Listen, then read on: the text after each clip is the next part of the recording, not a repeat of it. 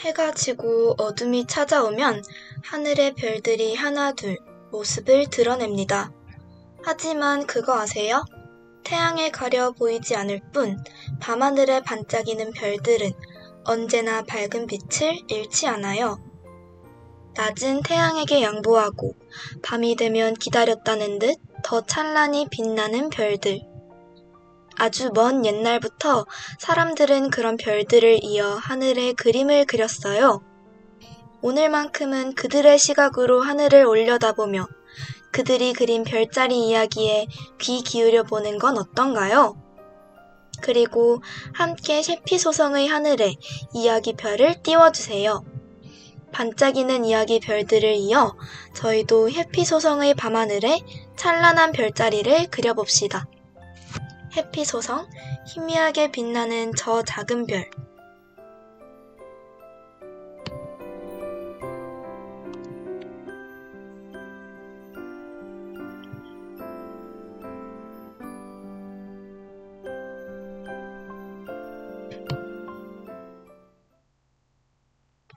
얼핏 보면 모두 똑같아 보이지만 별들은 저마다 다른 모습을 하고 있어요.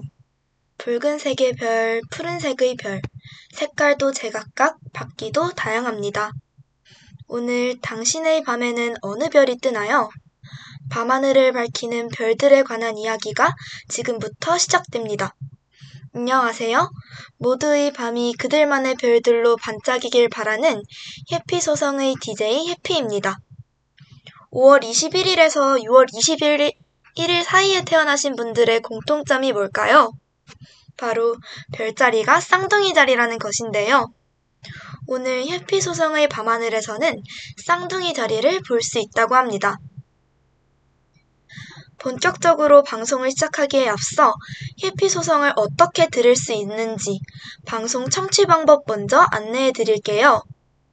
해피 소성은 실시간 듣기의 경우 수요일 저녁 8시 반부터 밤 10시까지 PC와 스마트폰에서 연세 인터넷 라디오 방송국 홈페이지 yirb.연세.ac.kr에 접속하신 후 지금 바로 듣기를 클릭해 주시면 청취하실 수 있습니다.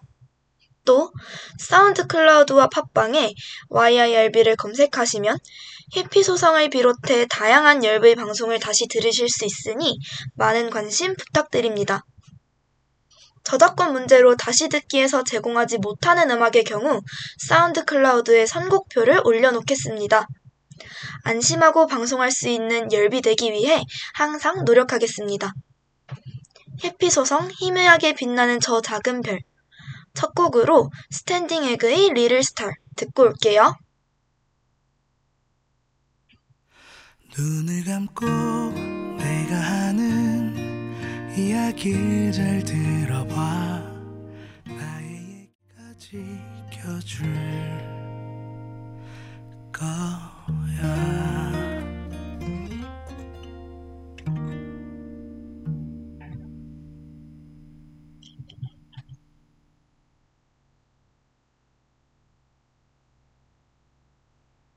안녕하세요. 오랜만에 인사드리는 해피소성의 DJ 해피입니다.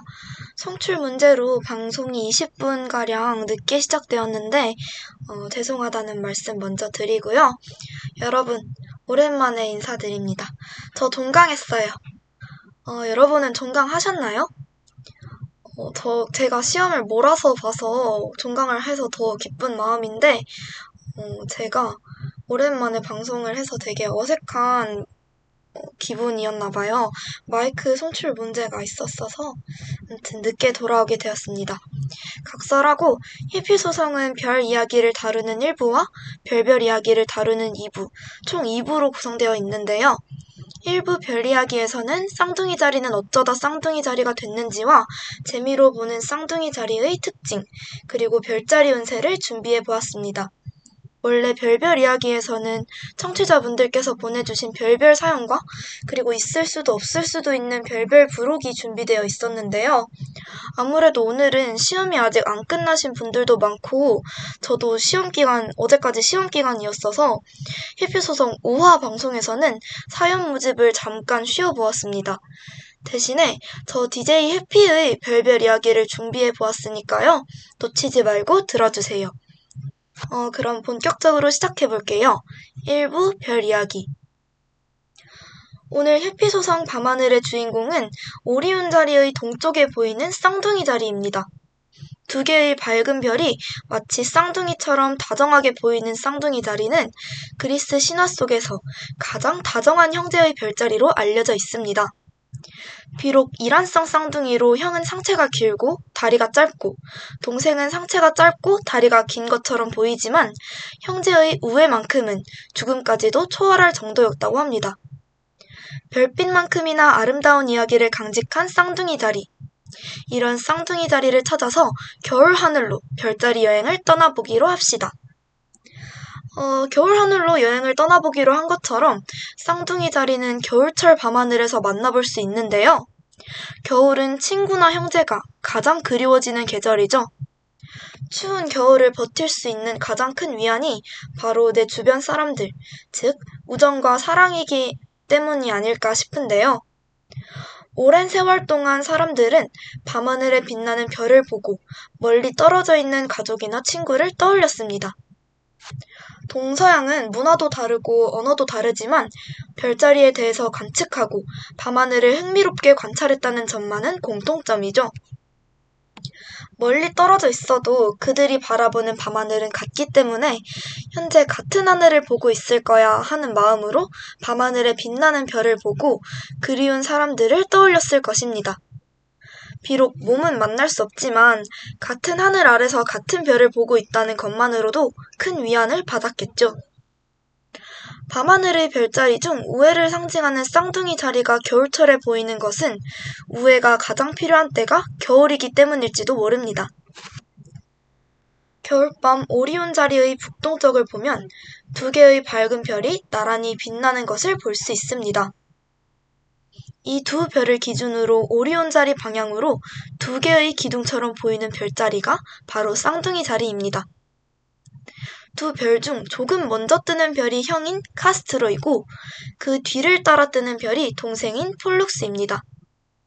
밝기는 거의 비슷한데 자세히 보면 형보다 동생이 조금 더 밝습니다. 별자리 그림 속에서 카스트로, 카스토르와 폴룩스는 어깨 동무를 하고 있는 쌍둥이의 머리에 해당합니다. 앞에 보이는 형은 다리가 짧고 뒤에 보이는 동생은 다리가 상체보다 깁니다. 이 둘은 어울리지 않는 외모의 일란성 쌍둥이이지만 어깨동무를 하고 있는 모습으로 보아 우애만큼은 그 어느 형제 못지않게 클 것으로 예상됩니다. 이러한 쌍둥이 자리는 어쩌다 쌍둥이 자리가 되었을까요? 그리스 신화에 의하면 카스토르와 폴룩스는 백조로 변신한 제우스 신이 스파르타의 왕비 레다를 유혹해 낳은 이란성 쌍둥이입니다. 형인 카스토르는 말을 아주 잘 탔으며 동생인 폴룩스는 권투와 무기 다루기에 능했다고 합니다. 비록 신의 아들이었지만 불사의 몸을 가진 것은 동생인 폴룩스 뿐이었습니다. 청년이 되어서 많은 모험을 함께한 쌍둥이였지만 어느 날인 어, 어느 날 형인 카스토르가 싸움에서 심한 부상을 당해 먼저 죽고 맙니다. 폴룩스는 불사신이었지만 자신의 분신과도 같던 카스토르가 죽자 그 슬픔을 감당하지 못하고 아버지인 제우스 신을 찾아가 자신도 함께 죽을 수 있게 해달라고 부탁합니다. 형제의 우애에 감동한 제우스 신은 이들이 하루에 반은 지하 세계에서 나머지 반은 지상에서 함께 지낼 수 있도록 허락했는데요. 그리고 쌍둥이의 우애를 영원히 기리기 위해 이들의 영혼을 하늘에 올려 나란히 두 개의 밝은 별로 만들었는데 그것이 바로 쌍둥이 자리라고 합니다. 감동적인 쌍둥이의 우애였는데요. 비록 쌍둥이는 없지만 제가 또 하나뿐인 여동생을 갖고 있거든요. 쌍둥이 자리의 이야기를 들으니 동생 생각이 안 날 수가 없네요. 어, 저는 어렸을 때부터 근데 동생 말고 오빠가 무척 갖고 싶었어요. 저한테 오빠의 이미지는 뭔가 어른스럽고 다정하고 날 챙겨줄 것 같은 그런 이미지였거든요. 그런데 오빠 있는 친구들한테 이 얘기를 할 때마다 하나같이 다 아니라고 막 그러는 거예요. 악동 뮤지션 못 봤냐고, 현실 남매가 그런 거라고. 어, 그래서 저희는 바로 듣고 오겠습니다. 악동 뮤지션의 달. 달 거대한 원형 속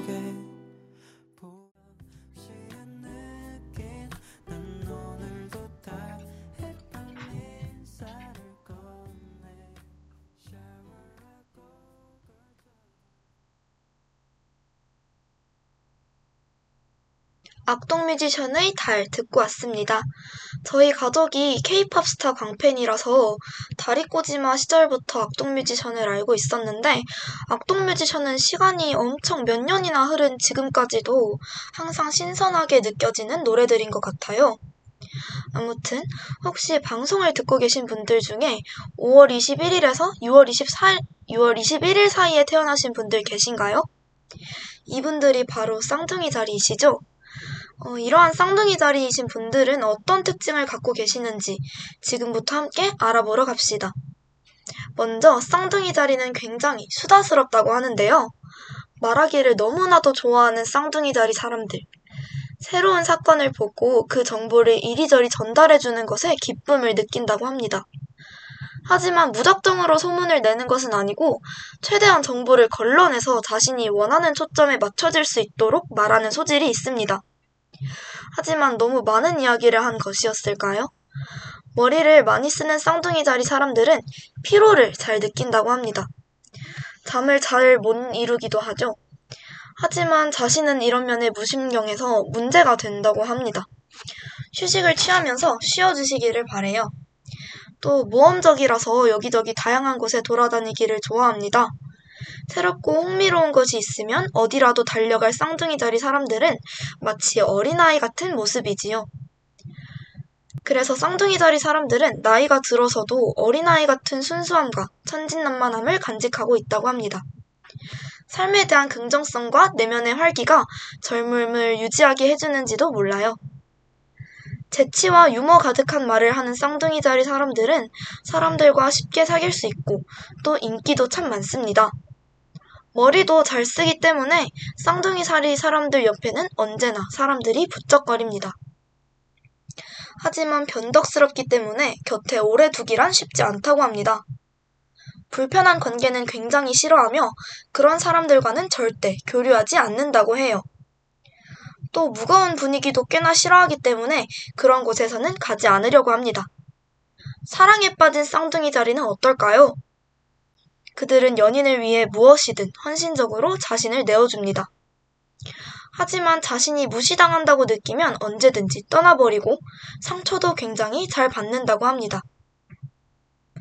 아까도 언급했었지만 쌍둥이 자리는 정말 아이 같은 모습을 갖고 있는 별자리인 것 같아요. 저는 아이 하면 가수 아이유가 떠오르는데요. 그래서 쌍둥이 자리의 특징을 알아본 김에 저희는 아이유의 드라마 듣고 올게요.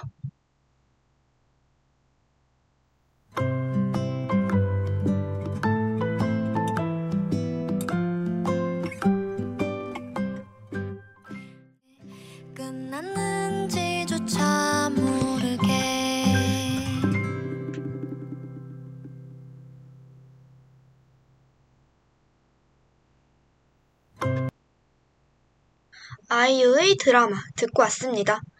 어, 영매님께서 오호 하고 댓글 달아주셨어요. 신기하셨나 봅니다. 손님 519번님께서 노래 신청도 받나요? 하셨는데 노래 신청도 받고 있습니다. 근데 이번에는 제가 사연 모집을 쉬었기 때문에 노래 신청을 따로 받지 못했고 댓글로도 노래 듣고 싶으신 노래를 남겨주시면 언제든지 틀어드리겠습니다. 아무튼 아이유라는 아이유의 드라마라는 노래를 제가 최근에 가장 많이 듣고 있는 아이유님의 노래 중 하나인데요. 제 친구도 이 노래를 굉장히 좋아하더라고요. 얼마 전에 시험 기간에 재무관리 공부를 하고 있었는데 밤에 제 친구한테 전화가 온 거예요. 그래서 전화를 딱 받았는데 그냥 갑자기 무턱대고 드라마 노래를 부르는 거 있죠. 제가 그 친구가 술에 취해서 그러는 거라고 확신을 했었는데 어, 마시지도 않았다고 너무 결백하다면서 펄쩍 뛰는 거예요. 정말로 드라마라는 노래를 한 시간 동안 반복 재생으로 듣고 노래가 너무 좋아서 저한테 불러주고 싶어서 전화했다고 하더라고요. 다른 친구들한테 했으면 욕, 욕을 먹었을 것 같은데 저라면 같이 불러줄 것 같다 이러면서 말을 하는데 너무 어이가 없었지만 전 정말로 같이 불러줬었기 때문에 할 말이 없었어요. 아무튼 아까 재미로 알아본 쌍둥이 자리의 성격 어떠셨나요? 이왕 재미로 별자리별 성격을 알아본 김에 재미있는 거 한 번 더 해보겠습니다. 내일 어떻게 될지, 모레는 어떻게 될지, 먼 미래, 미래의 일은 항상 다들 궁금하지 않으신가요? 그래서 저 DJ 해피가 오늘도 준비해 보았습니다. 별자리별 내일의 운세, 두둥. 아까 쌍둥이 자리의 특징만 말씀드려서 다른 별자리이신 분들이 내심 서운해 하셨을 것 같은데요. 걱정 마세요. 다른 별자리별 성격 특징도 앞으로 방송에서 차차 꼭 하나하나 다룰 예정이고요. 너무나도 궁금한 별자리별 내일의 운세 함께 알아봅시다. 어, 먼저 물병자리 운세입니다. 1월 20일에서 2월 18일 사이에 태어나신 분들이시죠? 노력 없이 거두어 들인 것은 나가는 것 역시 쉽사리 나가게 됩니다.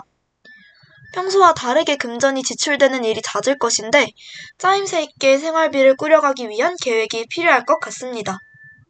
다음은 물고기 자리입니다.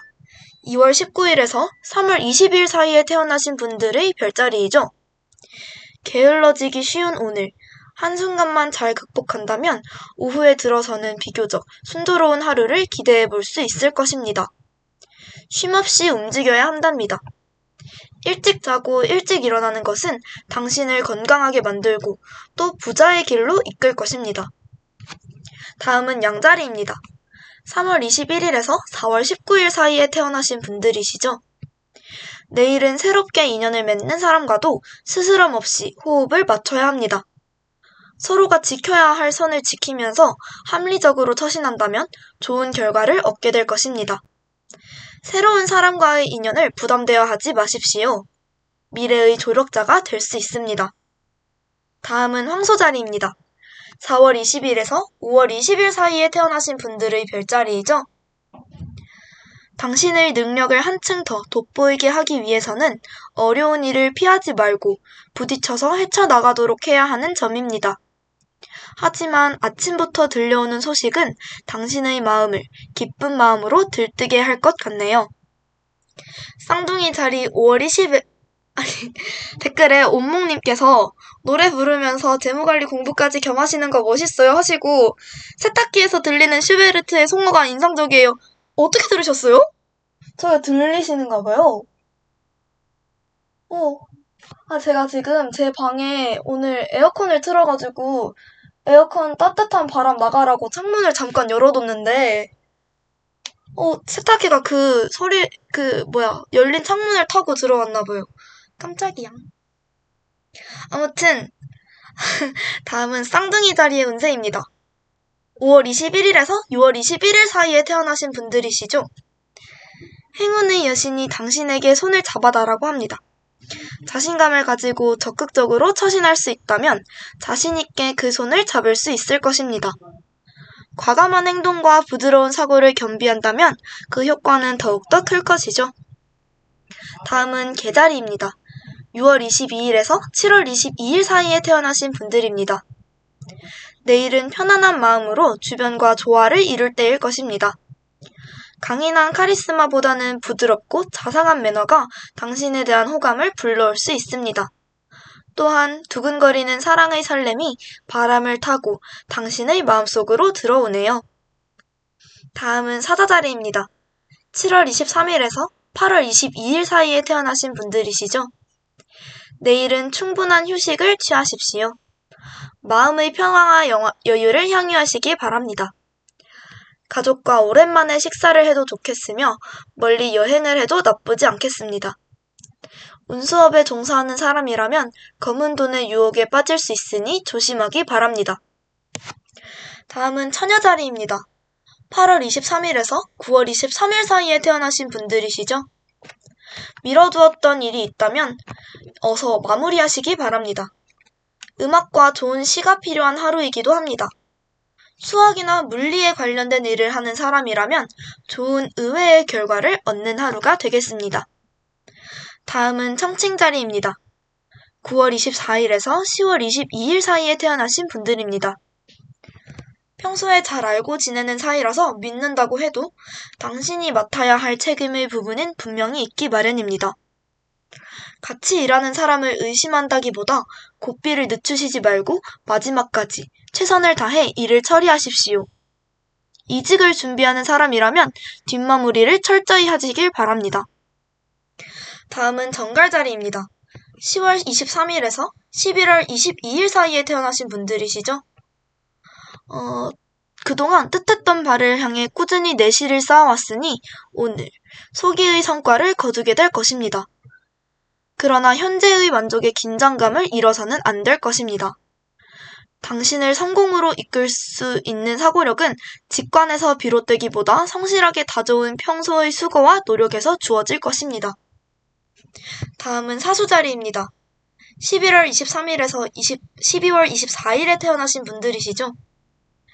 그다지 불쾌한 일이나 크게 어려운 일은 없겠지만 만약 그러한 일이 생긴다고 해도 주위에 있는 사람의 도움으로 모든 일이 순조롭게 진행될 것입니다. 누군가에게 돈을 빌려줬다면 빌려준 돈이 들어올 수 있습니다. 좋은 음식을 얻어먹을 수 있습니다. 직장인이라면 승진의 기회가 오겠고 금융업 공사, 종사자라면 수익이 따르겠습니다. 마지막으로 염소자리입니다. 12월 25일에서 1월 19일 사이에 태어나신 분들입니다. 그동안 노력하고 신경 써왔던 일에서 소기의 성과를 거두게 될 것으로 보입니다. 이러한 행운은 인간관계에서도 이루어지는데요. 갈등으로 긴장이 고조되어 있거나 힘들었던 관계가 있다면 내일은 어느 정도 그 긴장이 해소되면서 서로가 원하는 바에 대한 결실을 맺을 수 있을 것입니다. 별자리별 운세를 알아봤는데요. 다들 어떠셨나요?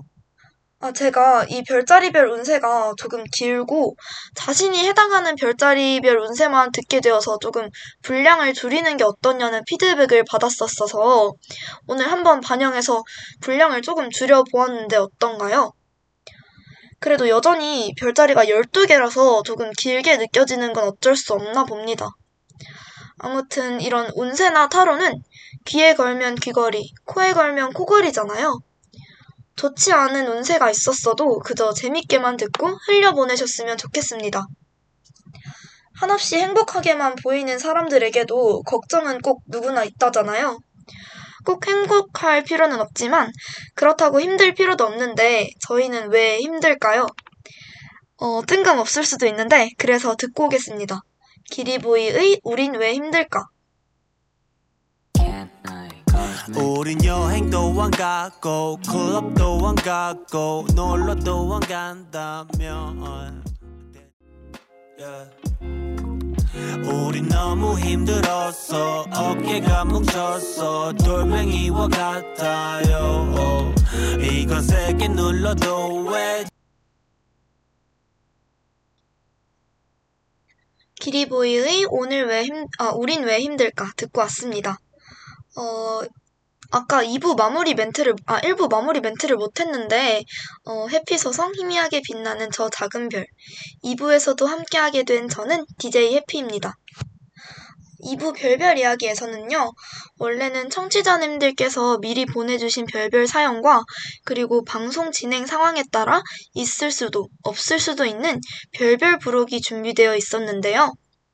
오늘은 말씀드렸던 대로 시험 기간이 겹치고 저도 일정이 촉박해서 따로 사연 모집을 받지 않고 제 이야기와 별별 부록을 준비해 보았습니다.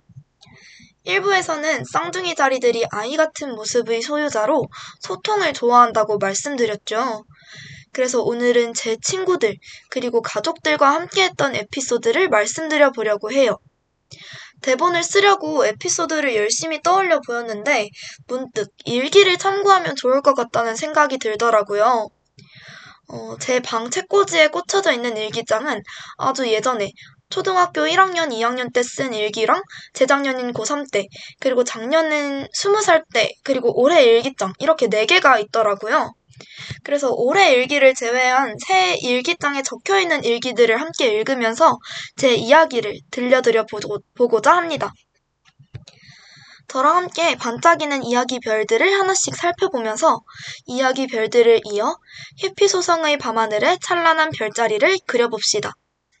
하나의 일기장에서 친구와 함께한 추억이 담긴 일기 하나, 그리고 가족과의 추억이 담긴 일기 하나, 이렇게 두 개씩 뽑아 보았어요. 시간이 없어서 일기만 발췌를 하고 따로 일기에 대한 코멘트는 대본에 준비하지 못했는데 저와 함께 일기를 읽고 즉석에서 일기에 대한 코멘트와 이야기를 나눠보아요. 먼저 제가 2010년 2월 23일 날 쓴 일기입니다. 2010년이면 제가 9살 때고 2월이니까 어, 초등학교 1학년 겨울방학? 2학년 되기 전 겨울방학을 맞이한 상황인 것 같아요. 제목은 영화관이었습니다. 나는 내 친구 다영이와 함께 아이파크몰 영화관에 갔다. 어, 지기에서? 거기에서 하늘에서 음식이 내린다면을 보았다. 감동 먹을 때도 있고 슬플 때도 있고 재미있을 때도 있었다. 그 다음에는 다영이 엄마가 밥을 사주셨다. 난 자장면을 먹었다. 영화 봐서 재미있는 하루였다. 라고 합니다.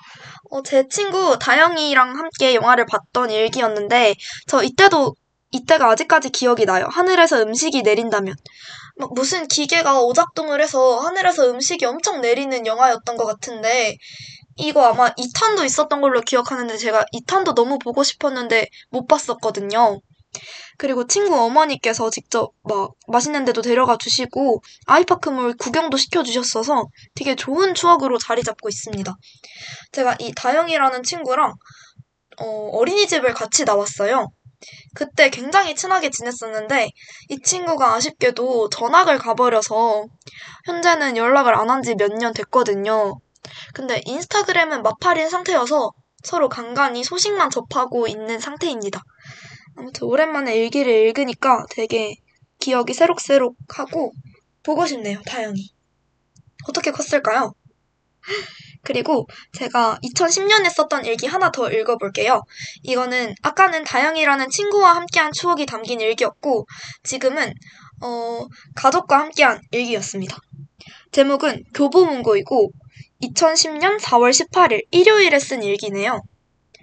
어, 재밌는 게 제가 초등학교 때 일기 쓰는 형식 이런 걸 학교에서 배우잖아요. 선생님들께서 일기 검사도 하시고 그때 꼭 문단의 첫 부분은 한 칸 띄어쓰기 하라고 가르쳐 주시는데 그거를 꼭 제가 네모를 그려서 까맣게 색칠을 해서 나타냈더라고요. 얘기는 굉장히 잘 듣는 착한 아이인 것 같지 않나요? 아무튼 함께 읽어보면 나는 오늘 교보문고에 갔다. 거기서 책을 읽으러 갔는데 책은 한 권도 안 읽고 두 시간 동안 놀다가 왔다. 타투펜도 사고 미니 칠판도 샀다. 현아랑 학교 놀이를 할 때에는 현아 칠판밖에 없어서 마음대로 쓸 수가 없었는데 내 걸 사니까 이제 내 맘대로 쓸 수 있을 것 같다. 교보문고에서 나갈 때 책이 한 권 눈에 띄었는데 아빠가 기다린다고 하셔서 그냥 안 읽고 갔다. 아빠가 기다린다는 건 내 생각이다. 다음에는 얘기하고 읽을 거다. 가족끼리 교보문고에 간 이야기네요. 아마 제가 마지막에 쓴 게 아빠가 기다릴 것 같아서 안 읽고 갔다는 것 같아요. 아빠가 기다린다는 건 내 생각이다. 이렇게 쓴 걸 보면. 제가 어렸을 때 가족이랑 교보문고에 되게 많이 다녔어요. 도서관도 다녔는데 도서관보다는 교보문고가 더 떠들 수 있고 되게 책 말고 다른 것도 많아서 엄마가 많이 데려가셨던 것 같아요. 그리고 현아랑 학교 놀이를 한다고 써, 써져 있었는데 학, 현아랑 학교 놀이 했던 게 정말 어, 완전 오랜만에 듣는 추억인 것 같은데 저희 엄마께서 선생님이시거든요. 그래서 어머니 영향으로 어, 방 창문에 보드마카로 막 썼다 지웠다 이러면서 학교 놀이를 하다가 엄마가 창문에 다 그러지 말라고 하셨어서 따로 칠판을 사서 거기다가 학교 놀이를 했었어요.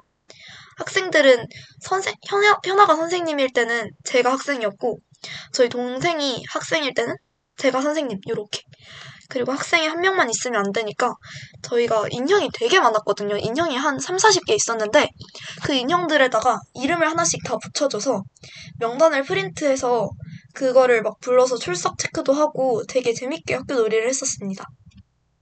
나름 막 쉬는 시간도 가지고 수업도 여러 과목으로 하고 막 그랬었어요.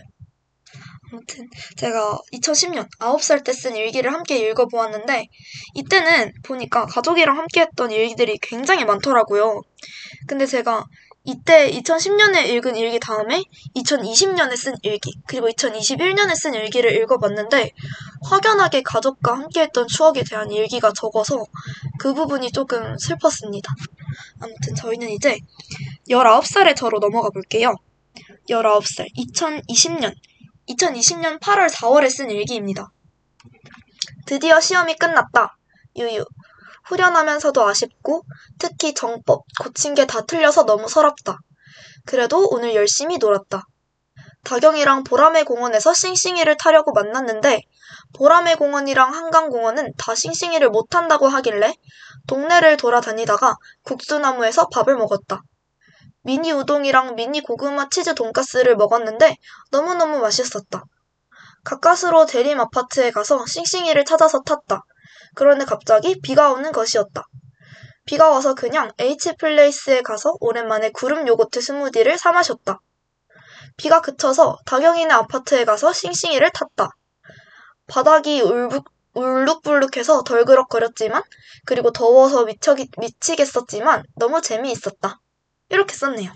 제가 아마 8월 4일에 시험이 끝났다는 걸 보니까 저희가 코로나 때문에 개학이 5월에 있었는데 그래서 시험 일정들이 다 미뤄져서 8월 4일에서야 시험이 끝났던 것 같아요. 정법 고친 게 다 틀렸다고 적혀져 있는데 그런 건 또 기억이 나질 않네요. 정치화법을 제가 고친 걸 틀렸었나? 모르겠습니다. 제가 고3 때 싱싱이를 되게 많이 타고 다녔거든요. 시험이 끝나면 타고 모의고사 보면 또 타고, 심심하면 새벽에 타고, 한강 가서 타고, 비 와도 타고, 안 와도 타고 이랬는데, 이날도 싱싱이를 탔나 봅니다. 어, 엄청, 얼마 안 된 2년 전이잖아요, 고3이면. 그런데 왜 이렇게 엄청 오래된 일같이 느껴지는지 모르겠습니다. 다경이를 졸업하고, 20살 때 한 번 보고 못 봤는데, 다경이는 잘 지낼까요? 다경이가 몇 화 전에 사연도 남겨줬었거든요. 그래서 보고 싶은 친구네요. 아무튼 싱싱이를 이땐 굉장히 많이 탔는데 지금은 법이 개정돼서인가? 제가 요즘에는 싱싱이를 탄 적이 거의 없거든요. 빨리 운전면허를 따서 싱싱이를 타고 싶은 마음이 굴뚝 같습니다. 운전을 면허를 따면은 음악 틀고 드라이브도 가고 싶은데 그래서 저희 박재범의 드라이브 듣고 올게요.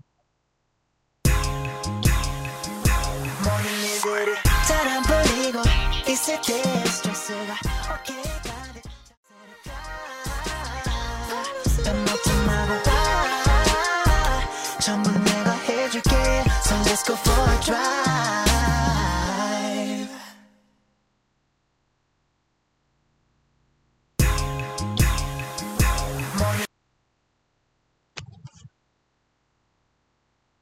박재범의 드라이브 듣고 왔습니다. 제가 박재범 님도 굉장히 좋아하거든요. 고3 때는 playlist가 다 박재범 님이셨어요. 막 박재범의 드라이브나 뭐 솔로나 그런 이- 이 노래들을 굉장히 많이 들었는데 고3 때 일기를 읽으면서 박재범의 드라이브를 들으니까 기분이 되게 묘하네요. 아무튼 2020년 저의 친구와 관련된 에피소드를 일기에서 한번 읽어봤는데 다음은 가족과 관련된 일기입니다. 어, 이거는 2020년 몇 월, 몇 월을 안 썼었나? 5월, 5월이다. 5월 27일 수요일에 쓴 일기입니다. 제가 이때 아빠랑 사이가 살짝 안 좋았었던 때인가 봐요. 그런데 아빠랑 화해했다. 아빠가 편지 써줘서 나도 답장으로 편지를 써드렸다. 아빠가 문자로 이상한 이모티콘을 보내서 엄마가 보낸 줄 알고 씹었더니 아빠가 엄마한테 나 화난 것 같다고 했다고 한다. 크크크. 이렇게 짧고 간단한 일기였습니다. 어, 무슨 이유로 아버지랑 그랬는지 기억은 안 나지만 아무튼 화해를 했다니 다행입니다. 아빠께서 저한테 써주신 편지는 지금도 있어요. 되게 길게 써주셔서 되게 놀랐었는데 아무튼 저희 어머니께서 문자로 엄청 크고 이상한 이모티콘을 되게 많이 보내시거든요. 갤럭시에는 그런 이모티콘을 고를 수 있는 페이지가 있다고 들었어요. 그래서 아마 그걸로 보내주시는 것 같은데 저는 아이폰이라서 갤럭시랑은 이모티콘 사이즈가 다르게 전송이 되거든요. 그래서 엄마께서 보내주신 이모티콘이 항상 화면을 엄청 꽉 채울 정도로 크게 오는데 엄마께서 취향이 워낙 독특하셔서 보내시는 이모티콘이 다 엄청 괴상하게 신- 생긴 애벌레나 뭐 저를 닮은 돼지 이모티콘이나 이런 건데 저희 아빠께서는 그런 거를 보내주신 적이 거의 없으셨거든요. 근데 이날 화해를 하자마자 아빠께서 그걸 보내신 거예요. 그래서 제가 엄마가 보낸 줄 알았나 봐요. 그래서 따로 답장을 안 하고 엄마가 장난치는 줄 알고 답장을 안 하고 어, 답장을 안 했더니 아빠가 엄마한테 몰래 저 화난 거 같다고 화난 거 아니냐고 여쭤보셨던 기억이 있습니다. 이렇게 2020년에 제 친구들과의 추억이랑 가족들과의 추억도 함께 읽어보았는데요. 다음은 바로 작년인 2021년의 일기를 한번 살펴보겠습니다. 어, 2021년이고, 이거는 4월, 4월 31, 아, 4월 31일이 아니라 5월 1일이네요. 날짜가 붙어 있어서 5월 1일에 쓴 일기입니다. 이 일기는 제가 친구들과의 일기가 되게 많은데 2021년에 이 일기를 왜 들고 왔냐면 제가 먹은 내용밖에 없는 거예요. 그냥 일기 수준이 아니라 식단 기록지가 아닐까 하는 느낌이 들 정도로 먹은 일기 내용밖에 없어서 읽어보겠습니다. 어, 친구들 이름은 그냥 다 실명으로 부를게요. 오후에 운동을 하고 서연이네 집들이에 가서 짜장면이랑 짬뽕이랑 탕수육을 먹었다. 후식은 딸기 주스를 먹었다. 히레등이 내가 제일 좋아하는 짜장면 집인데 윤서연이 집 앞에 엄청 맛있는 중국집이 있다고 데려가서 먹었는데 맛있어서 놀랐다. 그리고는 이현태가 사준 이디야 초콜릿칩 플래치노를 먹었다. 밤에는 수빈이가 포장해온 불보쌈을 먹었다. 불보쌈 진짜 왕 맛있었다. 볶음밥도. 수빈이랑 휘평이랑 시창이랑 술 마시고 그리고 가로치고 나 요즘 초코해먹 말고 봉봉 타 먹는다. 왕 맛있다. 가로 닫고 두꺼비 감자칩, 초코과자, 초코롤, 닭발, 주먹밥 먹었다. 이렇게 일기를 썼는데 먹은 내용밖에 없어요. 뭘 이렇게 많이 먹은 거죠? 이날은? 제가 작년에 살을 잠깐 뺐다가 다시 엄청 쪘는데 아마 이래서 찌지 않았나 싶어요. 제 과거도 반성하게 되는 일기였습니다. 되게 친구들이 많이 등장을 하는데 아마 약속을 두 탕을 띈 날인 것 같아요. 근데 얘네들이 다 최근에도 만났던 친구들이라서 되게 반갑네요. 잘 지내지 얘들아? 아무튼 어, 2021년 친구들과 함께한 일기까지 읽어보았는데 제가 놀란 게 2021년에 이렇게 하루에 일기가 다 가족, 가족과 함께한 내용으로 채워진 일기가 없더라고요. 그냥 중간중간에 뭐 엄마 보고 싶다, 뭐 아빠랑 뭐 했다 이런 얘기는 있어도 이런 식으로 하루가 알차게 다 가족들과의 추억으로 채워진 날이 없어서 제가 되게 놀랐습니다. 어, 반성을 많이 하게 되는 일기 탐방이었는데요. 그래도 조금 언급된 거를 같이 읽어볼게요. 이거는 2021년 30, 12월 31일 금요일에 쓴 일기고 2021년의 마지막 날이죠. 메리어트 호텔 뷔페 먹고 그날의 내일 받고 그리고 다른 친구랑 만난 얘기를 썼는데 이거는 개인적인 내용이라서 읽진 않겠고 아무튼 이거밖에 없어요. 아빠랑 함께 했던 추억이 이런 식으로밖에 안 적혀 있어요. 요 메리어트 호텔 뷔페를 아버지랑 저희 친할머니랑 같이 갔거든요.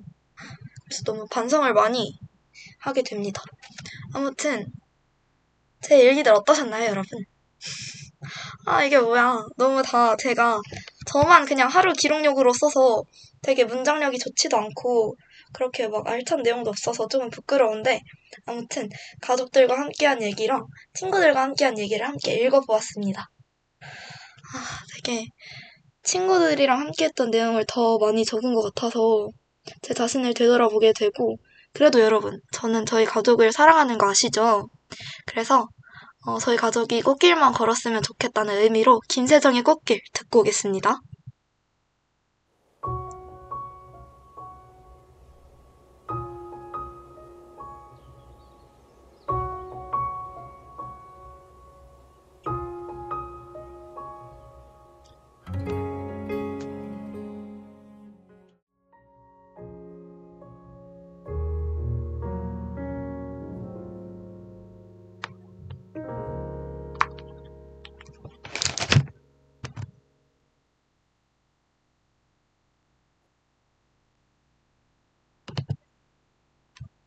김세정의 꽃길 듣고 왔습니다. 어, 함께 다녀와 본 제 추억 여행 어떠셨나요? 일기를 읽고 함께 이야기하는 컨텐츠가 꽤 괜찮은 것 같아요. 앞으로는 사연 모집 대신에 일기 모집을 해볼까 합니다. 저는 추억을 회상할 때 제 과거의 기억 속 사람들과 현재의 제 주변 사람들은 동일 인물이어도 별개의 존재라고 생각을 해요. 아무리 추억이 아름답고 예뻐도 현재 그 사람을 미워해버리면 추억까지 안 좋은 기억으로 자리매김 될 것 같다는 이유에서인데요. 행복했던 기억을 굳이 기억하고 싶지 않은 기억으로 바꾸고 싶지는 않아서 현재의 제 인식이 어떻든 추억에는 제 현재의 감정을 투영하지 않고 과거의 모습을 있는 그대로 보존하고 싶어 하는 편입니다. 그냥 일기를 읽으면서 든 생각인데요. 그래서인지 일기를 읽으면서 떠올려본 추억들이 모두 소중한 것 같아요. 어, 2부 별별 이야기에서 있을 수도 없을 수도 있는 별별 부록을 오늘 준비를 했었는데 제가 안타깝게 송출 문제로 방송을 30분, 아니다, 20분가량 늦게 시작을 해서 오늘은 시간이 조금 애매할 것 같아서 다음에 만나보아야 할 것 같습니다. 은하수에 관련된 별별 부록을 준비를 해보았는데 아쉽게도 시간 관계상 함께하지 못해서 다음에 꼭 소개를 해드리도록 하겠습니다. 오늘 해피소성에서 함께 바라본 밤하늘은 어떠셨나요? 그럼 저희는 다음 방송에서 다시 만나요. 해피소성 희미하게 빛나는 저 작은 별. 감사합니다. 해피소성의 DJ 해피였습니다.